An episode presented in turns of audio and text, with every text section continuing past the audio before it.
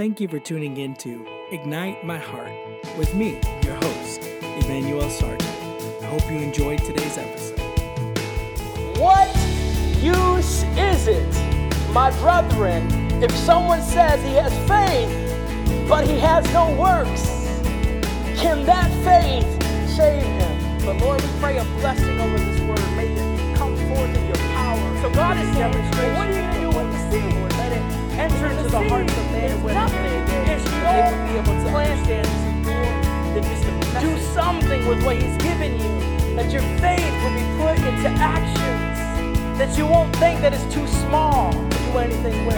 That you won't think, God, somebody else is going to use it, so I'm just going to bury my faith.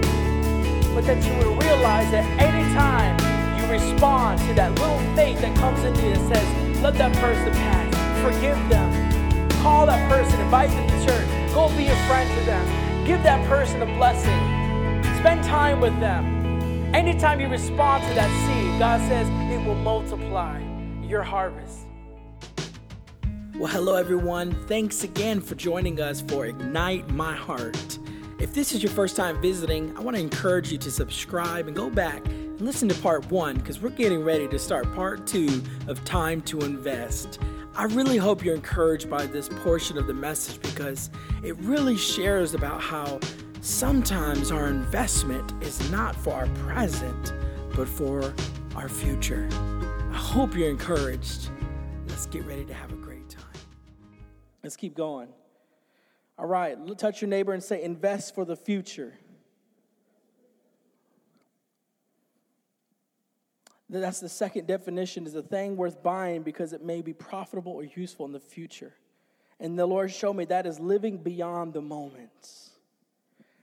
All right? We're, invest for the future, live beyond the moment.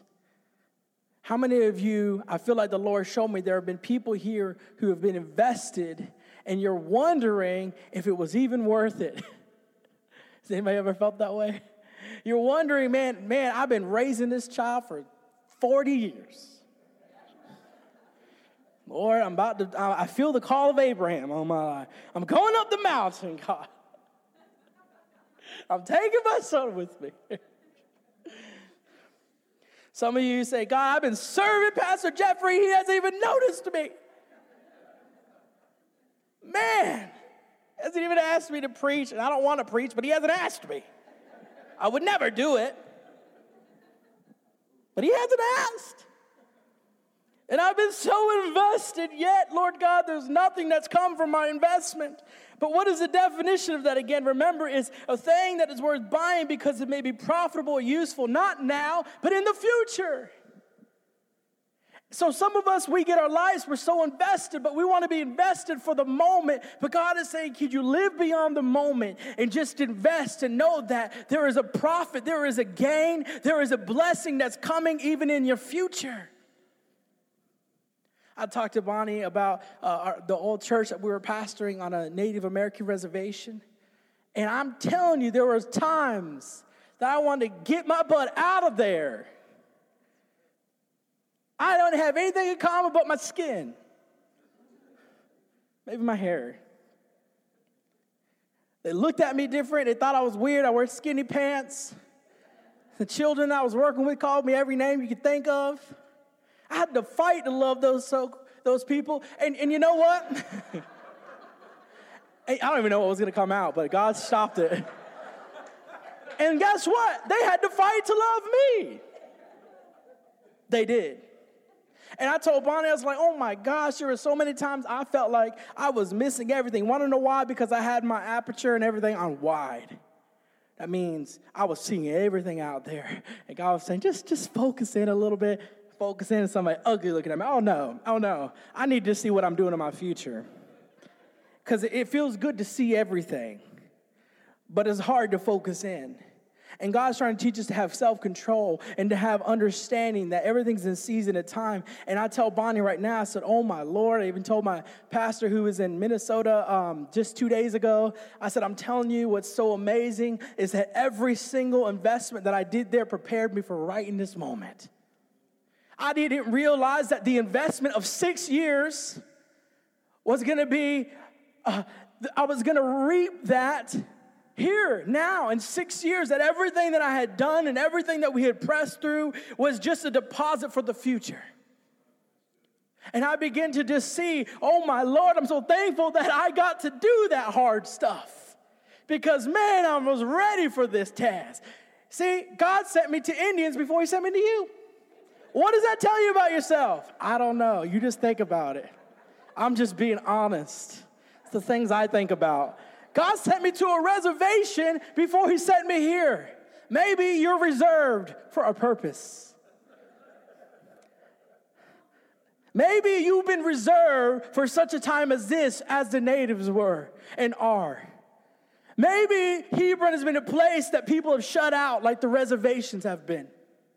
And God's saying, I'm calling you to come out of that shell of the reservation. Now I've called you to be a people of the world and not just an isolated place. Maybe Hebron's meant to be for the world and not just an isolated place.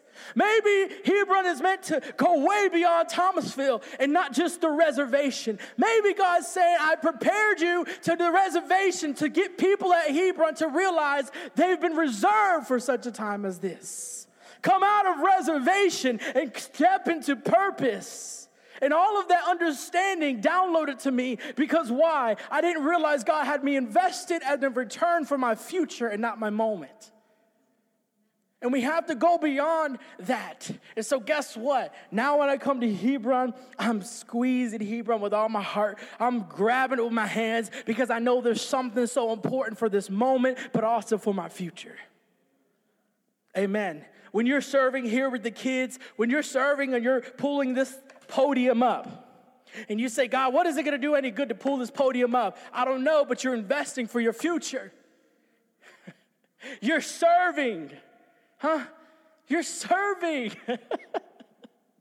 You're giving something great of yourself. And praise God, it's not your words. Praise God is whoever pulls this thing up every Sunday is the one that's thinking about it because God's telling them to do it, or Jeffrey did. One of the two. But it doesn't matter. You're doing it because you're invested and you may not see the return, but don't be discouraged. You may be invested in your kids. Don't be discouraged. I feel like I've been invested, but I feel like I'm getting a breakthrough even with, with some of my kids and my son. Y'all are like, they're so little, but you don't know who the mama is. Both. And, and, and, and there's this moment, and I'm saying breakthrough. It doesn't matter. You may be discouraged with what I'm saying. You're saying, God, I just, I've been doing this for three days. I really just started coming to church on time for two weeks, and look how long worship went today. Oh my God, Lord. I think it came here at 9.50. I will never come at 9.50 again. 10.20 is a 30-minute set. Jeez, I gotta eat. And now Emmanuel's preaching. This is my first Sunday, God. I want to return. Everything needs to be perfect. 10 to 11:20. Don't be discouraged. Your investment is for greatness. God has a destiny, that's something that's great, and you may not see it now, but it's there. Remember, focus in on what He's placed before you. The last point is touch your neighbor and say, invest with expectation. Number three, the definition means an act of devoting time, effort, or energy to our particular task with the expectation of a worthwhile result. Man, how many of us do that? Mama does. That's true. Y'all give her a hand. If all the mamas that are believing hard, they just believe they gonna make it, right? Not just expect God, it's gonna be good. It's gonna be real good. No, it's gonna be worthwhile, God. We have to train ourselves to do that. Man, I love that Tiffany just was led today and said, God, you're great. And what she didn't know is in my own mind, I was saying, God, I just want to really believe you're great. I was saying that out of my words. Because I know that true worship doesn't come from here, it comes from a love relationship. And, and, and, if I'm sitting here loving on my wife through my mind, I can be doing all these things. Yep, love you, babe. Mm-hmm. On my computer, right? Love you. She's just talking away about her whole day. Yep. Mm-hmm. And that's not, that's, not, that's not a devoted moment into that time. It's not a fixed moment. And I said, God, I, I don't want to just be here doing that to you. I'm raising my hands, but I'm typing in my head. And yes, I am tense. Yes, I do that. Yes, I think about the sounds. Yeah, I think, guys, I come from music and everything. I'm listening to the music on my one, my left side of my brain is over here. My, my, my, my eyes are looking here. My right eyes is over there. And my spirit's just saying, just, boy, focus in right? And, so here he goes and say, God, I just want to know you're great. I want to live. I want to have that expectation. I don't want to just do it. And, and, and Tiffany begins to say, God, you're great. How many y'all felt the breakthrough when that happened? When everybody started clapping hands to God, I was like, I just realized we don't even clap here. Angela shaking her head, no. She's like, brother, you are going to get run out of town. It's all right. Remember, the Indians prepared me for you. But, anyways, when everybody started to clap, I was like, oh my God, what a beautiful sound. Did anybody else feel that way? Like, it was like, that was beautiful. Like, people were clapping, but it was in that moment I realized, whoa, we don't clap. We got like one or two, like, and it's always off, you know?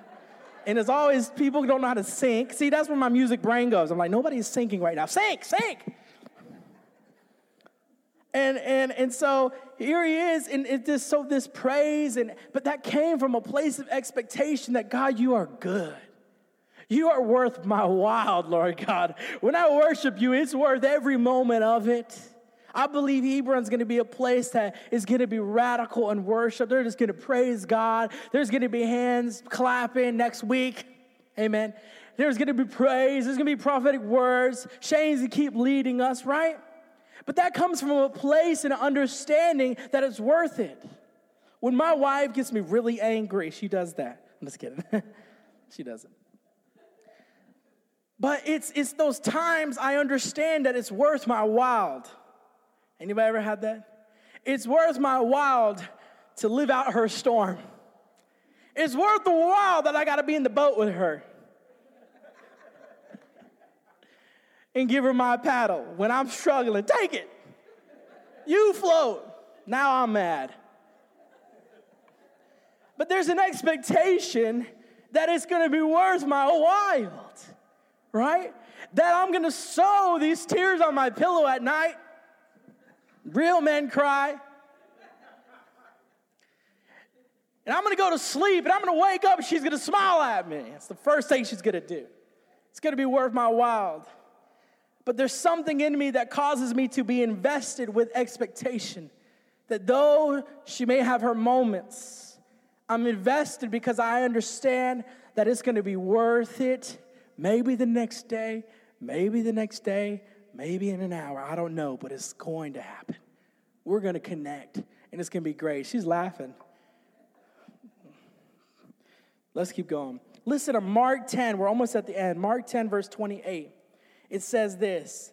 This is right after Jesus was talking to the young rich ruler. Y'all remember that story? He invited him to come and to be a disciple, to follow him. He says, Sell all your items. I wish I could preach on everything here, but I'm trying to get better. And, and he's, he's telling him to sell all his stuff. He didn't say give it away, which I thought was really profound, and he's all sad, but he would have made a lot of money. He tells them to sell everything and come give to the poor. He didn't say everything. He said just give and come follow me right?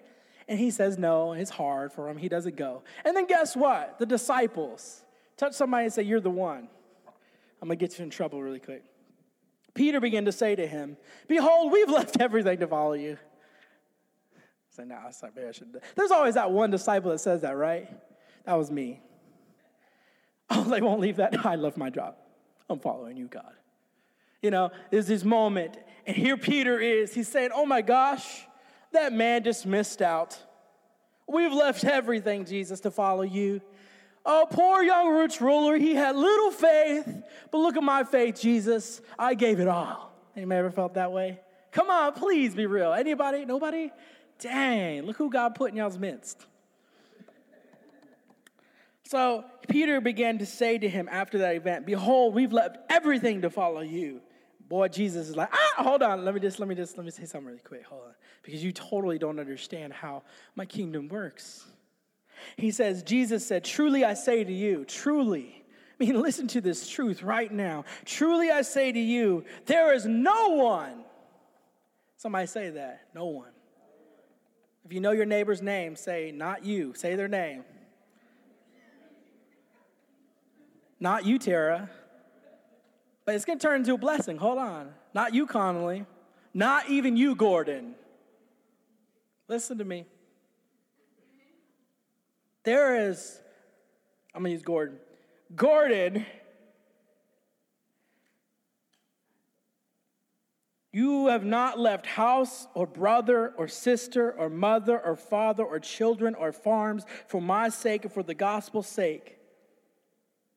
But you will receive a hundred times as much now in the present age houses, brothers and sisters, and mothers and children and farms, along with persecution, and in the age to come, eternal life. Listen, a lot of times we hear that scripture, we think that's in heaven, but he said, no, now in this present time, you will receive houses, mothers, what? Not wise, hold on. let me correct. Tommy, I just, woo.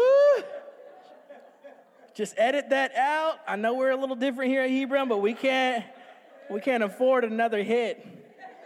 We might go out, we might be out. We might be done. That Pastor Emmanuel, man, hold on. Let me, I'm starting to sweat. Listen, but he will receive a hundred times as much now in this present age houses and brothers and sisters and mothers and children and farms, along with persecutions, and in the age to come, eternal life. But many who are last, many who are first will be last, and the last will be first. Why did he say that if you left these things, you'll inherit that? How are you going to inherit another mother? How are you going to inherit another father? Actually, fathers, mothers, houses. Some of y'all like, oh, that was for me. Farms. Some of y'all hear chickens, right? He's how are you gonna? He didn't say just one. He said houses. Doesn't that sound like a gain? Isn't that an investment? It's more than just one. He's saying when you've left your one, there are some, there are many that you will gain. Because Peter was trying to make it a moment of suffer. But God said, Listen, I didn't come for you to suffer, I came for you to reign. And how many of us make a moment like that? God, I left everything. We're Peter. That's what I'm saying, right? We'll get on the bed and cry our eyes out. God, I had to leave John. I had to leave her. God, I had to leave. And that's not bad. I did that. I'm just saying. I did that to everything, even food. I'm just kidding. God, I had to leave these things. And Jesus saying, wait a second, you're coming from a perspective of earning and a perspective of getting only back, only having to suffer. But I didn't, you're not suffering. Hold on. There is no one who's left anything that will not gain more. How many of you have left something? I mean, even from teenage years to a kid, where you've made a decision, you left it. Raise your hand.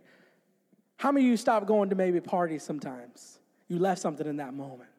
How many of you left uh, messing around, you know, saying, God, I want to be pure. Help me, God, help me. And, you know, you may have messed up. You may have made mistakes, but you just keep laying it down. You, you left it. And you say, God, I left this, but Lord, I feel so empty. He's like, wait.